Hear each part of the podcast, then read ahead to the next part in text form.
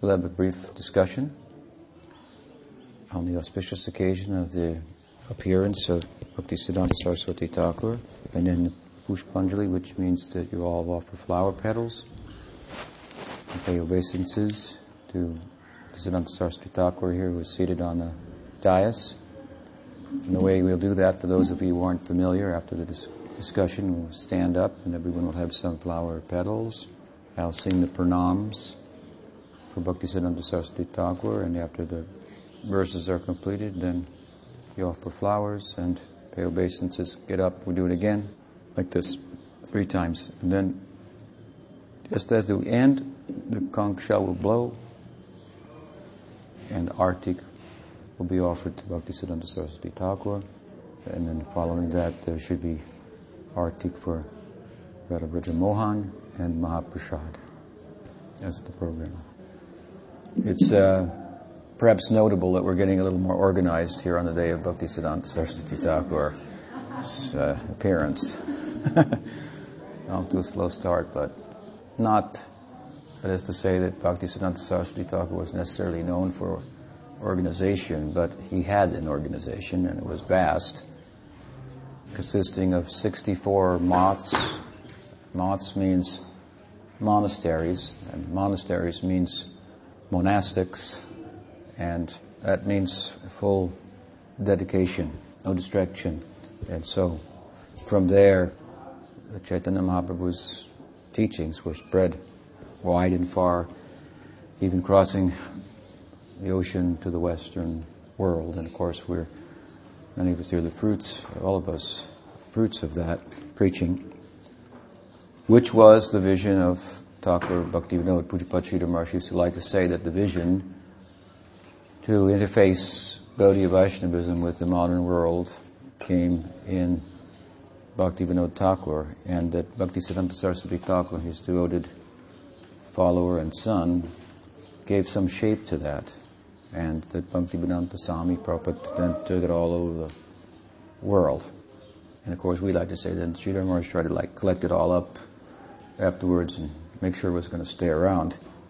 But some organization is the idea was there to the, the precepts and uh, and their dissemination at the time of Bhaktisiddhanta Saraswati Thakur, and not as they say that he was necessarily a great organizer. That was not his skill or forte, as I understand it, but he was an inspired speaker, writer, preacher, realizer, and pushed as he was by uh, Bhaktivinoda Thakur, he began his preaching mission, and others came, particularly who became Kunja Biharidas and later Bhakti Vilas Tirtha came to manage the enthusiasm of Bhaktisiddhanta Saraswati Thakur, which was uncommon.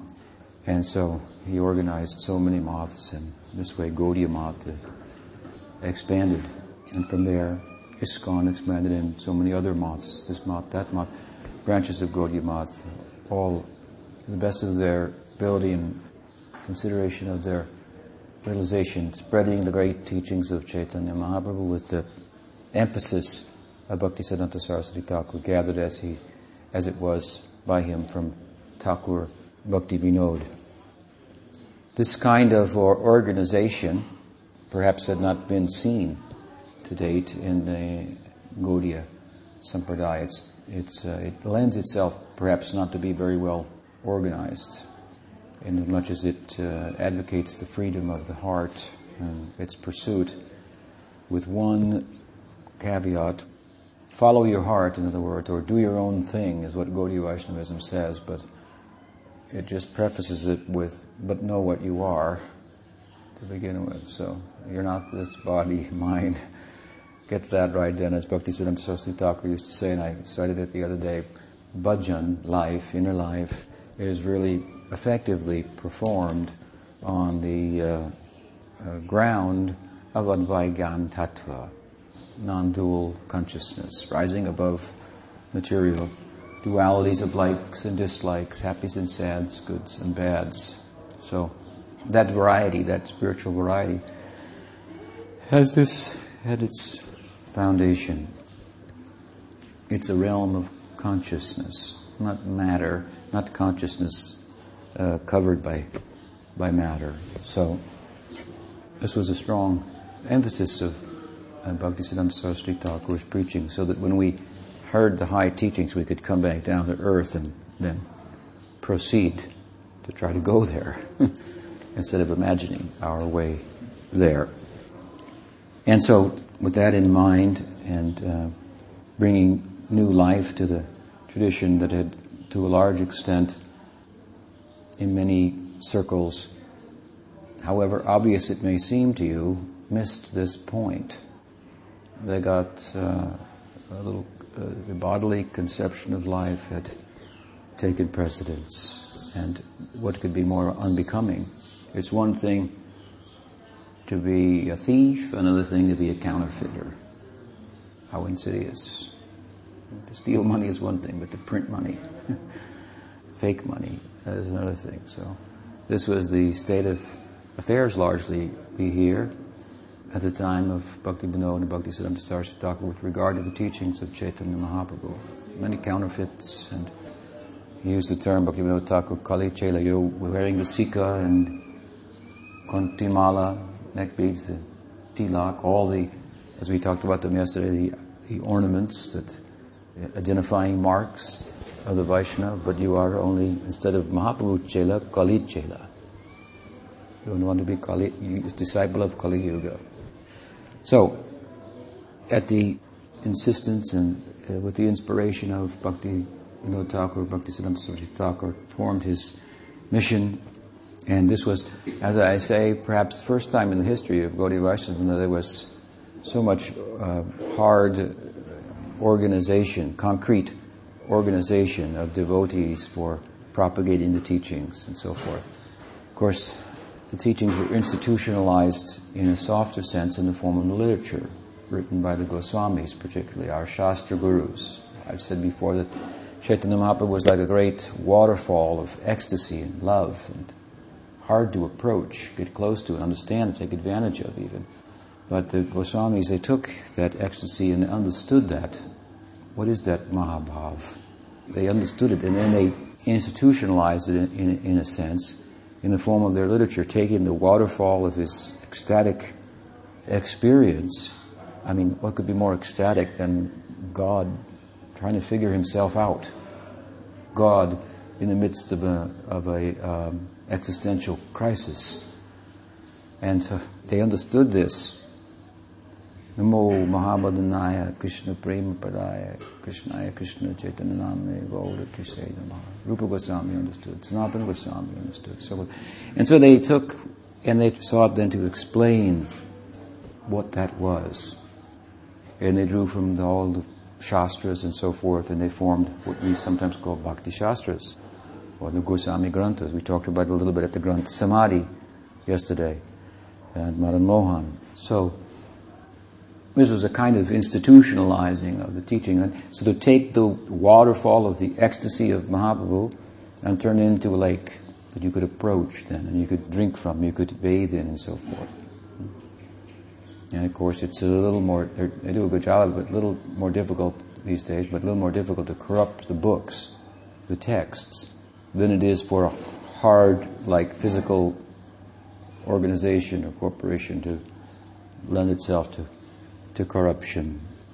But just as there would have been a great loss if one was to think, well, if we try to write this down and record it, it could at some point in time be distorted. And therefore, let's not write it down. That would have been a great loss. We would not have been here today. So, with some risk, this preaching is taken up. Some risk. But nothing risked, nothing gained. And the fact of the matter is, when you take all such risk, as Pujyapad Sridhar Maharaj used to like to say, in such an outreach, you will find there's nothing lost and everything gained. Even if someone else distorts it somewhere down the line, your efforts will not have gone in vain. So, similarly, then, with the vision of Bhaktivinoda Thakur, taken up by Bhakti Siddhanta Saraswati Thakur to form a mission and organized the whole thing. And this is when the whole, I mean, the whole world is being organized this time by London, by England, and, and uh, they try to organize India and, and so forth, which doesn't lend itself, as you can see, to organization. What to speak then, the heart of the whole thing, Gaudiya Vaishnavism, it's, it doesn't lend itself to that. It leans more, the whole culture, and of course Gaudiya Vaishnavism, much more towards just no need for management and organization, moving on love and trust, to use Prabhupada Bhaktivedanta's uh, terms uh, when he described what were the rules and regulations of ISKCON. It should be run by love and trust. This is the idea of Gaudiya Vaishnavism. In the homeland of the heart, then there's no need for rules. In love, there's love means what? No laws. There's no law in love, and there's no love in laws. That's why the Gaudiyas, they more or less stake claim to the word prem. Now it is admitted by Sri Rupa that there's a prem to Vaikuntha and Vaidhi Bhakti, up to Dwarka and so forth. But not much is said about it after that, anywhere, in any of the literature. And it, as I've said before, amongst other Vaishnava Sampradayas, what is the goal? Mukti, Of course, it's a devotional mukti, and it has love and it has prem in it, that's true. Our emphasis is prem. Prem pumarto mahan, panchama purushartha. The fifth goal, beyond turyatita gopala. Not turiya, but turyatita. Turiya means the fourth. There is waking, there is sleeping, there is deep sleep. Consciousness expresses itself in these three dimensions and beyond.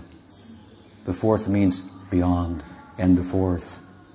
is the term for, for the others, waking, sleeping, deep sleep, and the fourth. And Chaitanya Mahaprabhu came to give, and the fifth. Turyatita Gopala. There.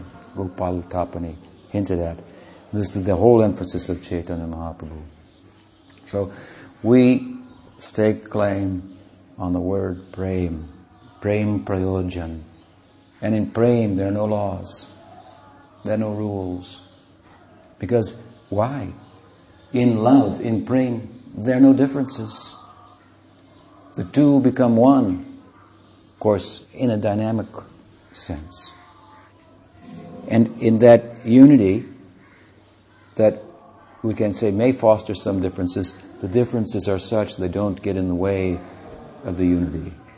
If I love you, then you have different thoughts than mine. Because why? Because my thoughts are about you and your thoughts are about me. That's the difference. Only. no difference, but difference. So love is as much about one, two, as it is about one. Therefore, and the two and one, they just, I mean, they don't go together, right? It doesn't fit between the ears. Two is one. one is two. Therefore, achintya. Achintya bheda bheda tattva. Nonetheless, then, uh, to organize the idea of the pursuit of love, to make it accessible to people who don't know much about love, that's the idea. If you're wild, you need to be ruled, contained, caged, tamed. So uh, with the idea to tame the people and acquaint them with love in a gradual way. Goswamis have written the books.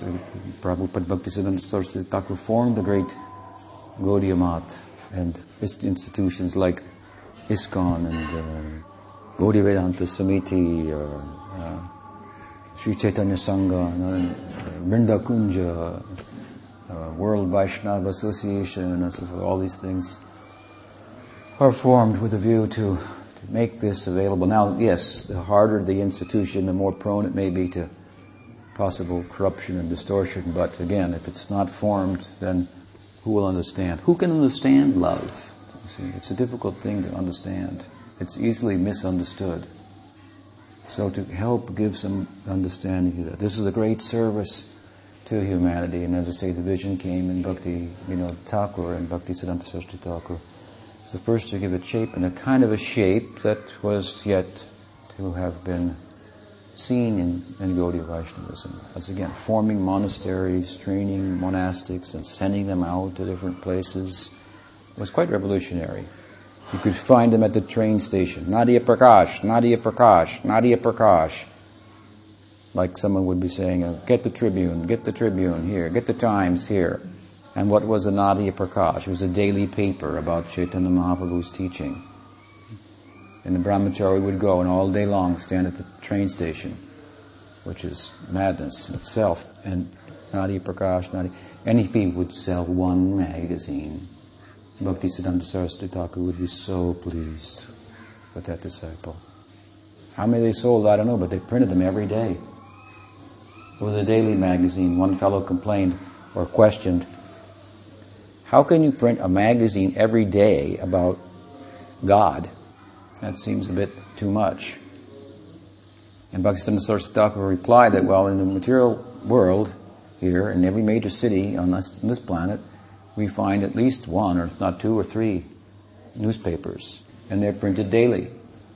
And the whole of the material existence is, is just a, a fraction of all that there is to experience and talk about. So we could, he said, you're wondering how we can print a magazine, a daily magazine, so often in other words, a daily magazine about God. And my response to you, Bhaktisiddhanta Saraswati Thakur says, we could print a magazine every minute about God. There's so much information. There's so much to be said. In the sutras, Vedanta Sutra, codes of Vyas that seek to help us make sense out of the jungle of sounds that is all this Hindu scripture, sacred text. You know, there's so many of them. And they seem to be going in so many different directions. The sutras of Vyasa are meant to show us how they really don't go in many different directions. They're all saying the same thing in different ways and tendering to different dispositions in human society, different psychologies about the highest prospect for humanity that culminates in love of God, prem prayojan. So these sutras, in the sutras it is said, ikshate na shabdat. So these sutras, they're very like, well, they're codes. So while Vyas wrote them like notations with a view to demonstrate the concordance of all the sacred texts, they are nonetheless interpreted differently by different people. It's problematic. So at any rate, the Advaita lineage, a kind of a non-theistic religion, if you will, not very popular in our circles, comparatively, with all of our enthusiasm for the personality of Godhead and the, and the idea of, of devotion and eternity and so forth. Love, devotion being the ideal, not a means merely to another end of knowledge, enlightenment, and sit quietly forever alone. Om Shanti, Shanti, Shanti. But no. Hmm? Rasananda, love, and the, the inconceivable uh, idea of two and one being, being the same or one indifference at the same time. At any rate, the Advaitins, they interpret the sutra like this. Ikshate na shabdat. Brahman, the absolute God, is that which one cannot speak about. Now there's some truth to that, and much as what they mean to be say, say is that that that realm from which going words return, from which the mind going returns, Language is not sufficient to adequately describe the nature of that experience. Reason, which should be the universal language, perhaps in human society, as much as we are said to be uh, differentiated from the less complex species by our capacity to reason People reason, and perhaps wisely, that humans are rational animals. I mean to say. But that language, the language of reason, which should transcend the limitations of a particular vernacular, be it Hindi, Bengali, Canadian, American, English, South American, that is also limited. An inadequate means to express the experience of the soul, what to speak of the experience of God, union of the soul with God in love. On the higher, material hierarchy, Bhagavad Gita gives us first objects of senses, forms that we see, aromas that we smell, sounds that we hear, and so forth. First, the sense objects, then the senses. Indriyani parani ahur, indriyebhyam param manaha. From sense objects to senses, from senses to mind. In other words, what is the value of the sense objects without senses? And then, for that matter, what is the value of the senses without a mind? Because it's like you go someplace and then you come back with a friend and you say, well, that was really a wonderful painting on the wall. Did you see that? And he said, I didn't see any painting on the wall. And then you'll find something, he'll find something that you missed. You're all there, you're both there, your senses were active, but only the things that connected, the objects of senses that connected with your senses, while the mind was connected to the sense, afforded the experience of the object. So from sense objects to senses to mind, and above mind, the voice of reason. Something like, I got input from the sense objects through my senses, and that input was relayed to my mind, and the mind said, I like this, I don't like that. And this is good, this is bad, this is happy, this is sad.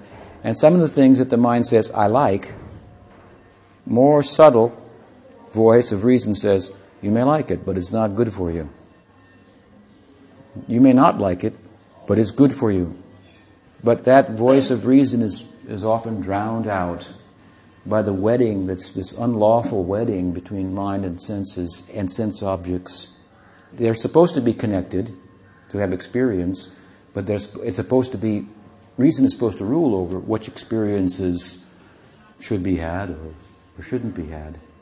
Now, this is the material hierarchy that the Gita speaks of. And then it says, and there's something that's, well, not in the material hierarchy, but higher than all of them. It's in a category of its own, and it's you, the experiencer. So, if the self, now we're speaking about consciousness, matter, whether it be in the form of subtle matter, as we understand it, which includes reasoning, power, and mind, or in a gross form, in the form of the senses and sense objects, if all of this is inferior to consciousness and only takes on a life when consciousness lends itself to them, then being superior to them and reasoning being part of that, how reasoning can reveal the soul. Why should the soul answer to that? Not that the soul idea is unreasonable, but to insist that it can be found by reasoning. That is not reasonable. So, oh, to be rational is a good idea, but Chaitanya Mahaprabhu, of course, had a little bit of a different idea. Humans are different from less complex species, not merely because they reason, but because they can love, because they can do something voluntarily they can make sacrifice and they can grow and know thereby themselves. This is the secret to life, that you grow by giving. The self is contracted by taking, and by giving it expands and grows. And so this soul then, this is like a, only like a ray of the, the sun of Godhead. So if words and mind and reasoning are insufficient to adequately describe the self, the soul, then what to speak of, of Godhead? We are a soul, but we are in a sleeping condition. Our soul is dormant. So all that is going on in the world and reported in all the daily newspapers in all the major cities is all just a movement of the soul asleep. The soul is animating matter even in its sleep so to speak. I mean, sleep I mean unaware of itself. We are unaware of the extent to which we exist. Therefore, we fear. We don't know, we don't realize, we don't understand the extent to which we exist. And neither our purpose. We exist eternally. And our purpose is no purpose for joy, for happiness, for love. That's beyond reason. Hmm? Love knows no reason. So Bhaktisiddhanta Saraswati Thakur said, well, if you have these newspapers in all these cities talking about just the soul, you know, all the movements that constitute a dormant condition of the soul, unaware of itself to one extent or another, then how much information there is about Godhead and the condition of the awakened soul. I mean, we are like in, like ice in our material condition, and in our awakened spiritual condition, we are like water. What's the difference between water and ice? There's a big difference, although they're quite similar. What can you do with ice? Mostly you can cool water. What can you do with water then? What can you do without water? Not much. Not for long. Therefore, what profiteth a man, right? If he gain the whole world, but lose his soul? Nothing. Zero. What was that saying I cited the other day? There are more important things in life than things, or the most important things in life are not things. How we burden our existence only in the pursuit of material acquisition to make ourselves whole, feeling unwhole as we are, but not knowing why. It is our very identification with the ephemeral, the things that are here today and gone tomorrow that make us feel empty. And to overcome that, we add more of them to our lives. This is a folly. This is not reasonable. We're supposed to be reasonable animals. Did you ever do something that your mind demanded or senses when your reasoning knew and told you in a quiet voice it was not good for you? Never, huh? you can never think of a time practically when you didn't do that. It's, it's difficult. So it's true that Godhead is beyond words, beyond reason, doesn't have to answer to reason. It's unbecoming for him to show up in the court of reason. it's like beneath him. It's a no-show for him. They've got a jury, they're going to make a court. Does God exist? And if he doesn't show up, then guilty. He doesn't exist. but he's not going to attend. That's not his playground, the court of reason. Reason is a breakdown of love only. Love, I say, knows no reason. It's reasonable love, but it picks up where reason leaves off. So it's true that Godhead is beyond words, beyond mind, beyond reason. Ikshate na shabdat, the sutra says. So the Advaitins, they interpret it like this. God cannot be spoken about. So our reply to them good people that they can be is, then you be quiet. We have another interpretation of that sloka, that sutra. Ikshate na shabdat. Brahman is that about which one cannot say enough. So we are always talking about this topic. Tavakatamritam tapta jivanam kavibiritam kalmasapaham shravana mangalam srimadatatam bhuvi gunantiye buddhida janaha. And no better example of this can be found than in the person of Bhaktisiddhanta Saraswati Thakur, whose day of appearance, divine appearance in this world we're celebrating. And this Nadia Prakash is an example of that. Nadia Prakash, Nadia Prakash, Nadia Prakash. His brahmacharis, his monks were standing at the train station with a daily newspaper, The Light of Nadia, it was called. It means light on, on the spiritual world. This was the beginning of the interface, as I say, with modernity and Gaudiya Vaishnavism, our religious tradition. So they adapted the means by which the world was promoting itself, where people of, the world were promoting the, the small world of their mind, where most people are living, with the goods and bads, the happies and sads that are determined by the mind based on input from the senses. As I said earlier, we get this input from the senses, a sound, a form comes to our eyes, and a scent, and this is relayed to the mind, and a decision is made there I like this, I don't like that. This is good, this is bad. This is happy, this is sad. We're all living in our not so sovereign mental domain of goods and bads, happies and sads, and at odds with one another over them. It's a very, very small world, but we stay in it because it allows us to feel and pretend, I should say, that we're big. Little do we know that it's good to be small when there's someone who's actually big and big in all ways, and then particularly big in affection. Suhridam Sarvabhutanam. Bhagavan God says in Gita, at the end of the fifth chapter, he says, Bhoktaram Jagatapasam Sarvaloko Maheshwaram. Bhoktaram Jagatapasam. I'm the enjoyer of everything. The implication is nothing for your enjoyment, our enjoyment. He's speaking to us. That's a bitter pill to swallow. Bhoktaram Jagatapasam Sarvaloko Maheshwaram. I'm the, I own everything. I'm the controller of everything, and everything is meant for my enjoyment.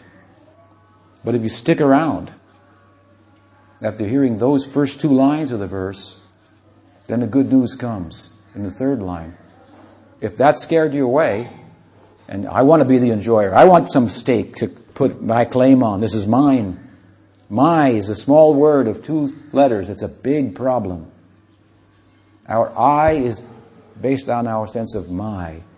And the fact is, nothing is mine, and our sense of I, therefore, is about as real as castles in the sky, material sense of I.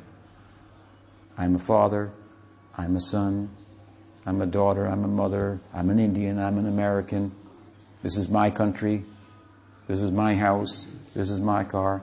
It's actually, it's not ours, as you know, anybody admits, well, really, I can't keep it, so in that sense, yes. And that's an important sense because we endure while it does not. Our whole sense of I is based on our desires, in other words, our material desires, our attachments.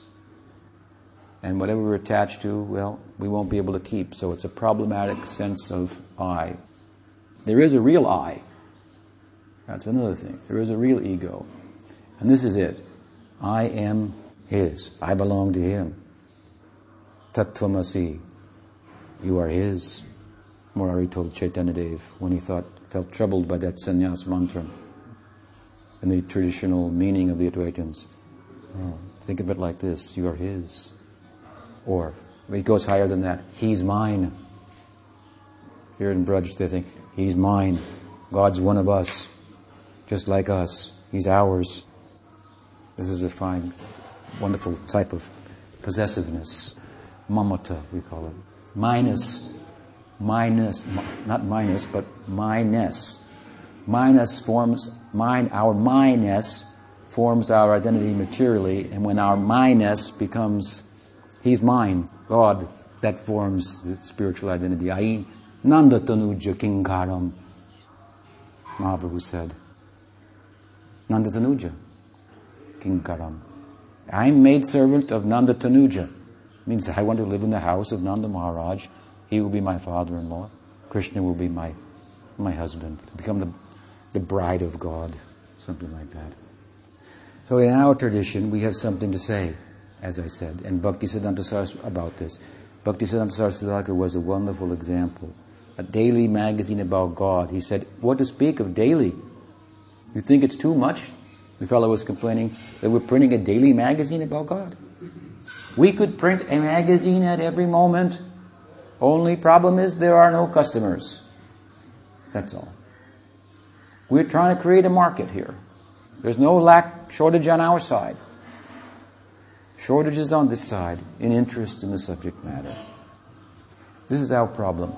Spiritual teachers, their effort is this, their task is this, to create an interest in us.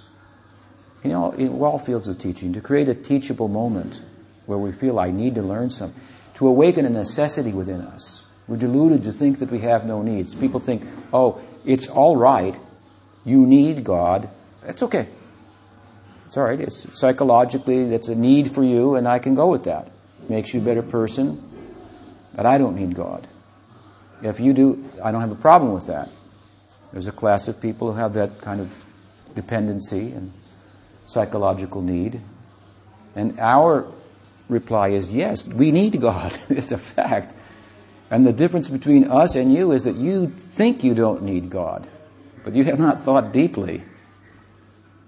The whole platform of your existence, the whole basis of your happiness without God can be taken out from under your feet at any moment. Then what will you say? Then they say it. They used to say in World War II, there were no atheists in the foxholes, or something like that. There may be today. There's a pretty hardcore people out there. And, uh, and of course, if you don't want to know about God, He will supply sufficient logic and reasoning to make Him go away. No problem there. But if you want to know, then you can know. He wants you to want. If He doesn't want you to know, then there's no question of knowing. But if you want to know, He wants to create it, it's voluntary, so, love must be. He wants to create an environment in which the want, the need, the necessity, the desire will be fostered in people. This draws his sympathy and attention. God is the supreme purush, we say in Sanskrit. It means like positive, pusher, doer. So, if you have a positive magnet, one polar end of the magnet, and on the other hand, you have a negative, what do you get? You get attraction, right? And if this positive pole is very powerful, whatever little negative power will be drawn in, like little flakes of metal. You, know, like, like kid, I used to sometimes get a magnet and then you little flakes, they all catch right up on the end of the magnet like this. But if you have a positive, two positives, then what? They repel one another. And if one positive is really big, really positive, and the other positive is really small, that positive will go so far. so when we become the pusher, or try to be, we need to really try to be the center, to be the enjoyer,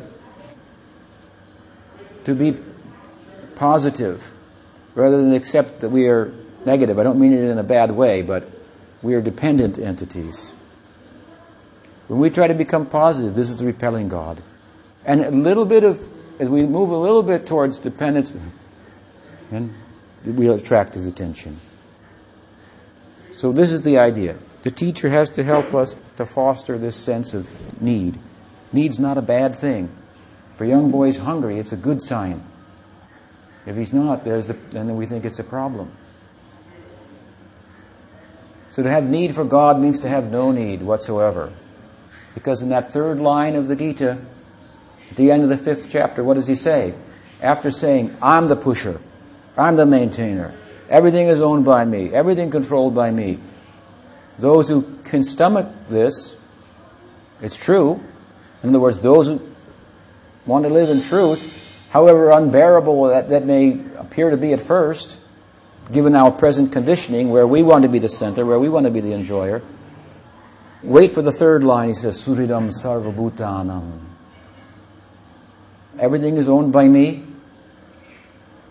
I'm the enjoyer of everything. But those who accept that, then there's another thing I am. I'm friendly to them. Suddenly, from nothing, you become the friend of the one who owns everything, knows everything. You don't have to go to the trouble to own it yourself or to know it. You just know a person who has everything, then that's it. You're the friend of the person who has everything. Your life is made easy. Something like that. Suhridam Sarvabhutanam. He's big in this way. We live in the small world of our mind and we feel comfortable there because it allows us to believe that we're big. We are big and we are important in God's eyes, but not when we conduct ourselves as if we are God Himself, as if we're the center. We like to stay in that small world of the mind because it allows us, as I say, to think that we're big, but Gaudiya Vaishnavism, real religious idea, is to come out of that small world of the mind. And what do you meet then? What do you find? You find the one who's actually big, and he's big in all ways. And particularly, the Krishna conception of Godhead, what do we find? What is emphasized in the Krishna conception of God? In the Buddha we find wisdom, in the Christ we find self-sacrifice, and in the Krishna we find affection to the extreme. Affection. I mean, if you study the Leela, the divine play of Krishna, you find affection, rules. And this is how we determine Krishna's tu Bhagavan Svayam. If we want to analyze Godhead, all the wonderful manifestations of Godhead in the world, then Gaudiya Vaishnavism is an analysis of the heart of Bhagavan. Christianity is to a large extent also, but here it seems to grow on that idea. And Bhagavan Krishna is like affection personified, so big in this way. And that we're living for love, really, for affection. So Bhaktisiddhanta Saraswati Thakur, a big mouthpiece for this, said there's not enough that we can say about him. We could make a newspaper every minute, but there aren't uh, enough customers. That's the only problem. There in the train station, his monks were handing out Nadia Prakash, Nadia Prakash, Nadia Prakash. This is one magazine, a daily magazine. He had a bi-monthly magazine. He had a bi-weekly magazine, the Gaudiya. He had a bi-monthly magazine, the Harmonist. He had so many books they were printing and so forth. His idea was that this Chaitanya Mahaprabhu would broadcast the esoteric truth of Radha and Krishna with the kartal, a cymbal, and the drum, and singing the name of God. Simple method, but very profound effect. And he sought Bhaktisiddhanta Saraswati Thakur to extend that, interfacing, as I said, he did with the modern world. He coined the phrase Brihat Mridanga in reference to the printing press, which could take the kirtan, the sounds about God. Kirtan, kirti means fame, or to glorify. Kirtan means to glorify. So to speak about God, to glorify God is what it means. So he took that and put it in, in book form and then with, with the printing press, many books, and this way he thought, expand the kirtan. He called it the big drum. Brihat Mridanga means big drum, not a little clay drum that goes just a few hundred yards and, and broadcast the sound, but all over the world. So he was taking this uh, tradition, Gaudiya tradition, our tradition, and interfacing it, as I say, with the modern world in a big way, and he he had a lot to say. If there is not enough that can be said about God, as is our understanding of that sutra, a subject about which one cannot say enough, Bhaktisiddhanta Saraswati Thakur personified a person who realized that. Not only all these printing, printing going on, and this whole idea, taking this kirtan to new heights, the glorification of God to new heights in our tradition, but also personally, at personal level, it was very difficult to get him to stop talking about Krishna. And for his, sake of his health and so forth in later years, the disciples would tell him to stop talking. And this is, this is my problem. They're making me stop from talking. Hmm? I mean, our problem is to get together and talk about God. How often you want to do it? Once a week? Hmm, maybe I have to take this week off. I've got other things to do. I can't come to church this Sunday. Uh, it, this is like the whole idea of spiritual yoga is that you fix your mind on God, right? Because the mind naturally kind of goes off somewhere else in relation to the sense objects, the call of the wild, call towards animality. So to control the mind. What do we find in the Braja Gopis, the milk maidens of Krishna? They, they were trying to get Krishna off of their mind. This is their yoga. They couldn't. They couldn't get him off their mind. We try to talk about Krishna, Bhaktisiddhanta Saraswati Thakur practically couldn't stop talking about Krishna. They would have to stop him.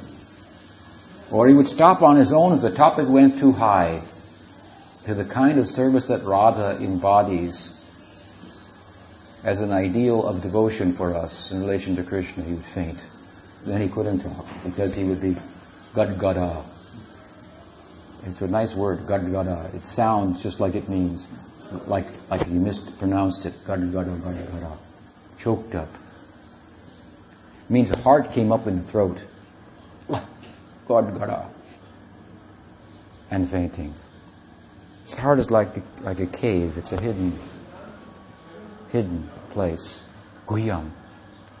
This dharma, it's hidden guyam in, in like a cave, like the of the heart of sadhus, saints. It's hidden there to access that. This is our goal. To get into that cave there, to get entrance. You can't force your way in. But to act in such a way that such a person would want to reveal the heart to us. Bhaktisiddhanta Saraswati Thakur wanted to reveal his heart, as all people in love want to share their love, even materially speaking. He wanted to share his love of God, but he could see, oh, the way I feel, it is such that it will not be very well understood by the people. Some prerequisite should be there. So it stopped in his throat, so to speak, and then he would speak about it in ways which would be more easily understandable by us, such that we could approach the great subject. So, as I said, he institutionalized the teaching in a way that it had never been done before for the sake of making it more accessible to the common people, as it was meant to be, and in modern times. This was at a time, of course, from about 1912, 1914 to 1936, when Britain ruled the world, so to speak. Breaking from his own tradition in form, he adopted many Western customs and to speak the language of Western people. And because India was oppressed by the British, ruled by the British, and intimidated to think that they were, were backward, and they were, in terms of, anyway, modern standards, whatever they are, you know, whether that be the standard or not is another thing, but at the time, in the lineage of Chaitanya Mahaprabhu, young men, young women who are the most, you know, desirable commodity in the world, everybody wants youth, Naturally, our God is depicted as a youth, an adolescent, experienced and tranced by mystics. The value of youth, it means. But at this time, youth, they weren't coming forward and joining Gaudiya Vaishnavism with all of their enthusiasm and innovativeness and, uh, and so forth. It wasn't a contagious thing. What was contagious in India at the time was Gandhi's movement. Swaraj, liberation from the British oppression, that we can be the people that we are and have our own customs and so forth, and self dignity and so on. This was capturing all the young men and women, like flocking to Gandhi. And among others, but Gaudiya Vaishnavas in particular, wasn't like getting a lot of new members, so new, new life, new blood. Bhakti Siddhanta Saraswati Thakur went against the current I mean, you don't think about what the current of Gandhi's movement was in India. Huge. He went against the current, take people out of Gandhi's movement for a higher idea still, rather than nationalism. Identity with one's own soul. And in a revolutionary way. And he drew so many young people. They flooded to Gaudiya Math in its various monasteries. Gaudiya, the tradition didn't have so many monasteries, mostly married people and a few renunciates living in the jungles and so forth. He opened maths, monasteries in major cities. Previously, the tradition was only in the holy places, kept there. He went to the world and brought the tradition there, and people flooded it. He gave new insight into it. He breathed new life into it. This requires considerable courage and realization. And, of course, as I mentioned earlier, we are the results of this. The great vision of Bhakti Vinod Thakur and then what Bhakti Siddhanta Saraswati Thakur did to give shape to that, and how his students then taking that kind of idea of how to interface with modernity and going to town with it, so to speak, have taken it all over the world, and and here we all are in this remote uh, village of India, talking about what would have been perhaps a, a very obscure religious idea, but so wonderful and charming that they could understand. Bhakti Siddhanta Saraswati could understand. This had the power to charm the whole world. To charm, to tame the whole world. Not tame the whole world, but charm the whole world. Tame them and then charm them. Well, you have to charm someone to tame them, Micah. You have to get the, wave the carrot to get the animal in the cage, you know? But once in the cage, then be let out of the cage also. so, this is just some brief uh, overview and some words about the spirit of Bhaktisiddhanta Saraswati Thakur's mission. He was a missionary throughout his life. He was one of 12 sons of Bhaktivinoda Thakur, who was an extraordinary devotee himself, wrote 100 plus books and poems and songs about Chaitanya Mahaprabhu and Radha and Krishna. His son, Bimal Prasad, as he was named, was born with his umbilical cord wrapped around his head like the Brahmins wear the thread around their neck and down here. He was born in Jagannath Puri, a holy seaside town where Jagannath deity resides. a very famous deity of Krishna. The whole town, of course, is built around the deity. And um, not far from the temple, he was born on, at the time of the Rath cart, the Jagannath festival, where the deity comes out in the streets in a procession. It stopped in front of his house. Mother Bhagavati took her son, newly born, to touch the feet of Jagannath, which is permissible at that time when he's out on his cart. And the garland of the deity fell onto the child. And all the pundits said, he will be a great devotee, he will be a great devotee. After about 10 months of living in Puri, he went with his mother to Nadia, Navadvip district, and was raised there as a young boy. And uh, she schooled him with her motherly affection and her own affection for Bhagavan Chaitanya Mahaprabhu and Radha Govinda. He was very morally uh, upright person, and um, in the house, all of the food would first be offered to God before anyone could eat. And one day he ate a mango before it had been offered, and his father chastised him. He was only like six years old. He took a vow never to eat a mango again in his life, and not to eat a mango in India. That is like a sin, practically. I mean, especially when they come in May and June when it's so hot that they're rather, refreshing. King of fruits here in India. He never ate mango his whole life after that. So very, very controlled person and very good in school.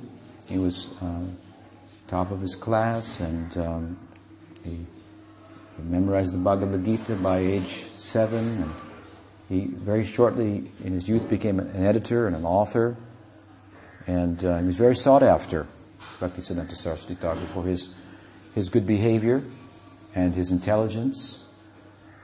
You know, Hinduism at the time was under question from the British, who were Victorian in their standards of morality and so forth. And in, in India, you find goddesses and gods and eroticism in, in, in, in, the, in the heavens and all kinds of things. And, and Krishna, you know, well, he's questionable in many people's eyes, and particularly the British at the time.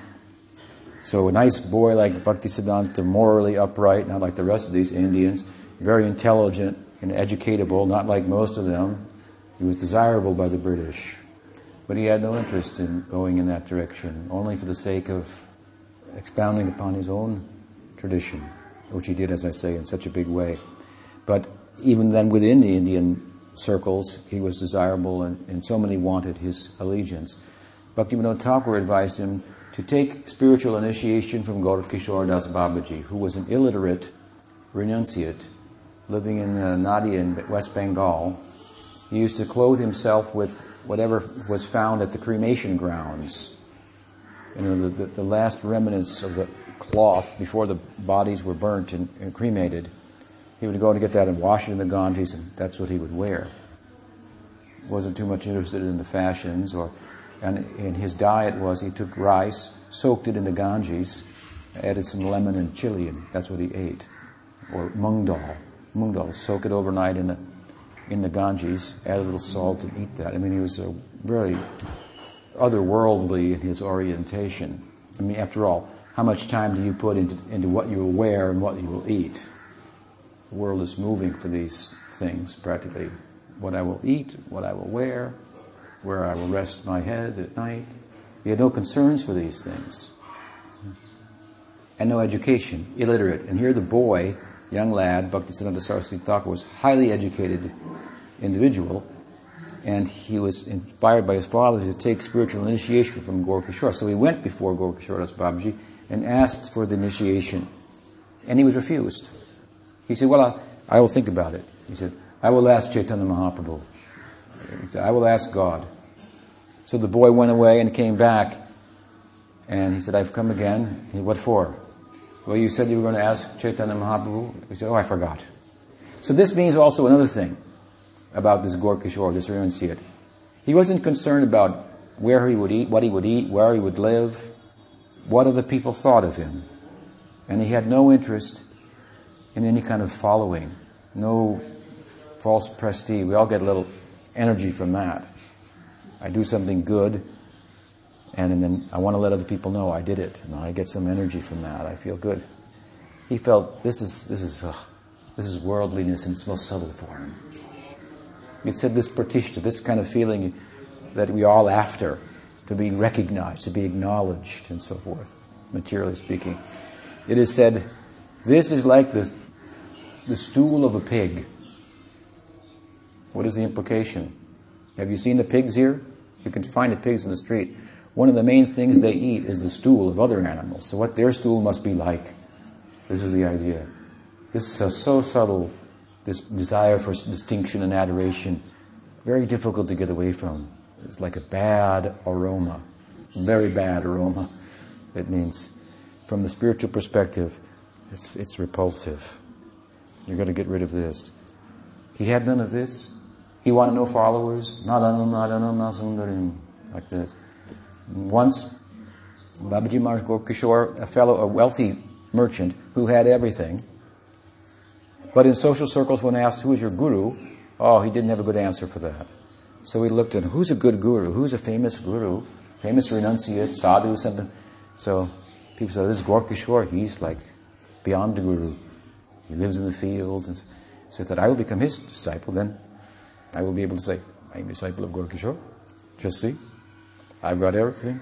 So he went to Gorkishore Das Babaji, who was at that time living in a field where people went to pass stool just so that nobody would bother him. Incredible. And anyway, the fellow went there. He said, I want to become your disciple. To this fellow, Gorkishore said, yes, no problem. The merchant said, naturally I will give you whatever you want. You ask of me anything, I will give that to you. And he's thinking, I've got, what can this guy want? He doesn't want anything. I can see that right now. So I don't have anything to lose. And if he wants something, I've got lots of money and I can build him a hut. What's he going to ask for a hut?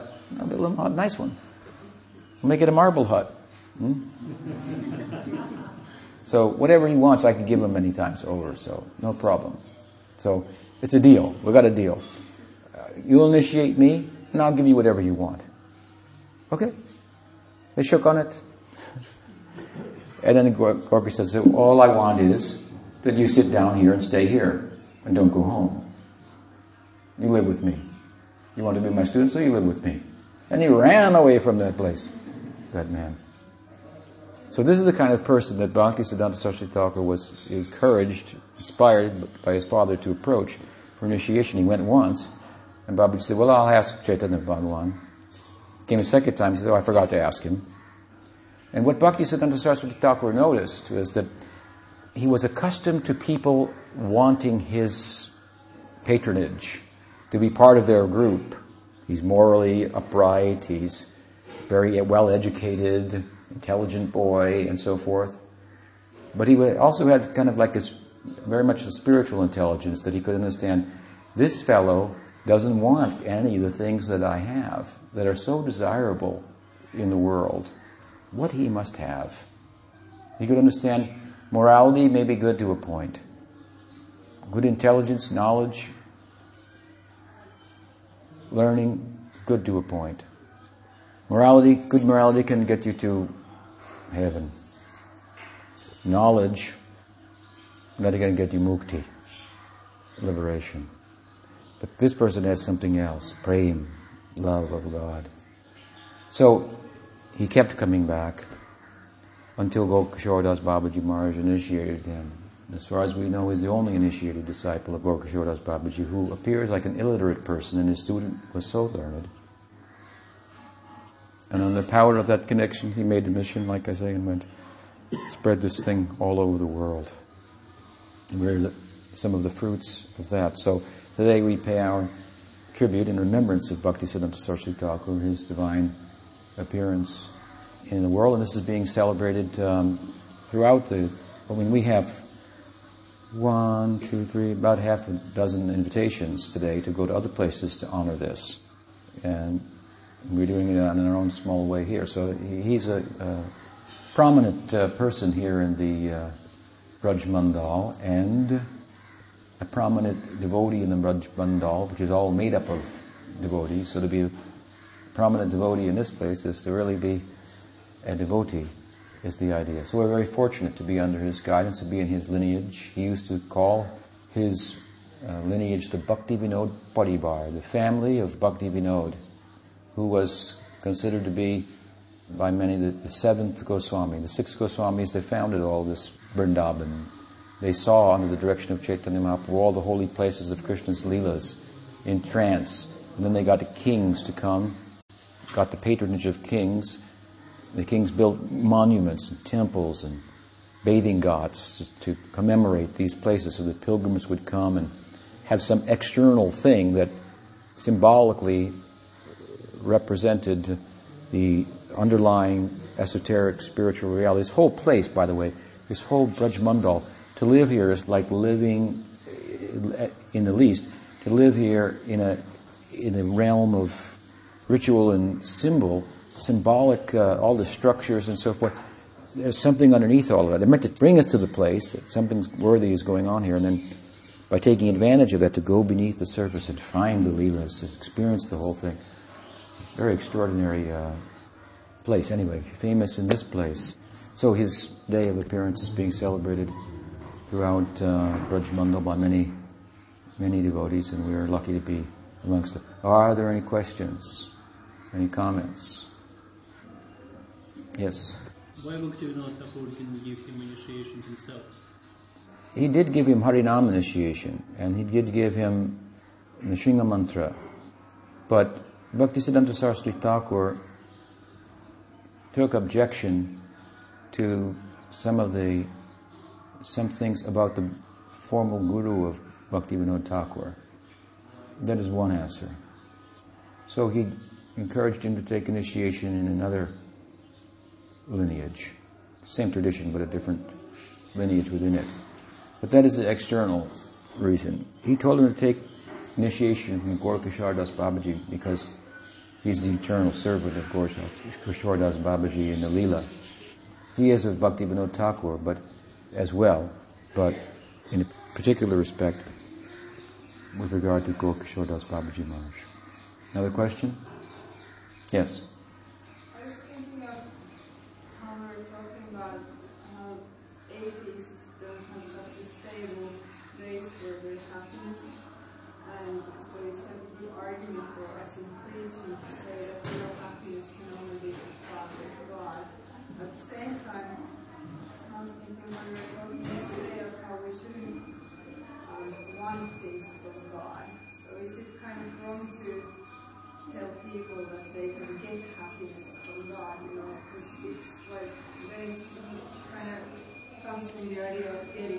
The idea is that you should encourage people that they can become happy by serving God because service is happiness. It's just a matter of fact that service makes you happy. Serving makes you full, makes you grow, makes you feel whole and, and happy. That's just a byproduct of it. Of course, if we tell people that you serve and you'll become happy, then they have to understand some philosophy too. what it really means to serve and, and how that happiness will come and so forth. It's a spiritual kind of happiness that makes material happiness seem not a problem and insignificant. So it's all right, yes, and it's appropriate. We can go in both ways with the, with the discussion. Encourage people to be, that they will find real happiness in serving God. I think that's a good idea.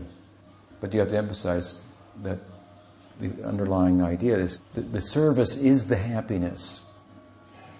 Not that by serving you're going to get happiness. Ah, and now I can stop serving. But the, the serving is the happiness. So love is about giving, and as much as you attach getting to the giving, well, you're not giving, so you're not you're not getting. So just giving and, and full giving, what does it require? Two things are required to give fully.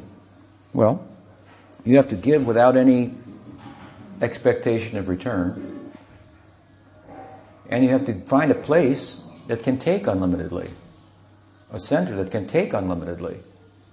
Because even if you want to give without reservation, but that to which you give can't take fully, then you cannot experience the fullness of giving. Any giving is good. From any giving you will grow. God is situated in acts of sacrifice, in giving. That's where you'll find yourself. That's where you'll find love of God. But as you grow, in giving, then you will come more in contact with the center. And that's the idea of Krishna. As much as you give, I can take. It's the supreme taker. And you study. He's taking everything. Gopi's love he's taking. That's everything. He's harmonizing everything. So you need both things. You got to want to give unlimitedly, and then you have to find the center to give. So therefore we are always emphasizing Krishna's tu Bhagavan Svayam. It's saying here's the center, this is where you can give unlimitedly. So now you got that down, theoretically. Now you have to practice giving without holding back, without expectation of anything in return. And that's the whole Braj Leela. What else? What is the time now? Time? Okay, what is your question?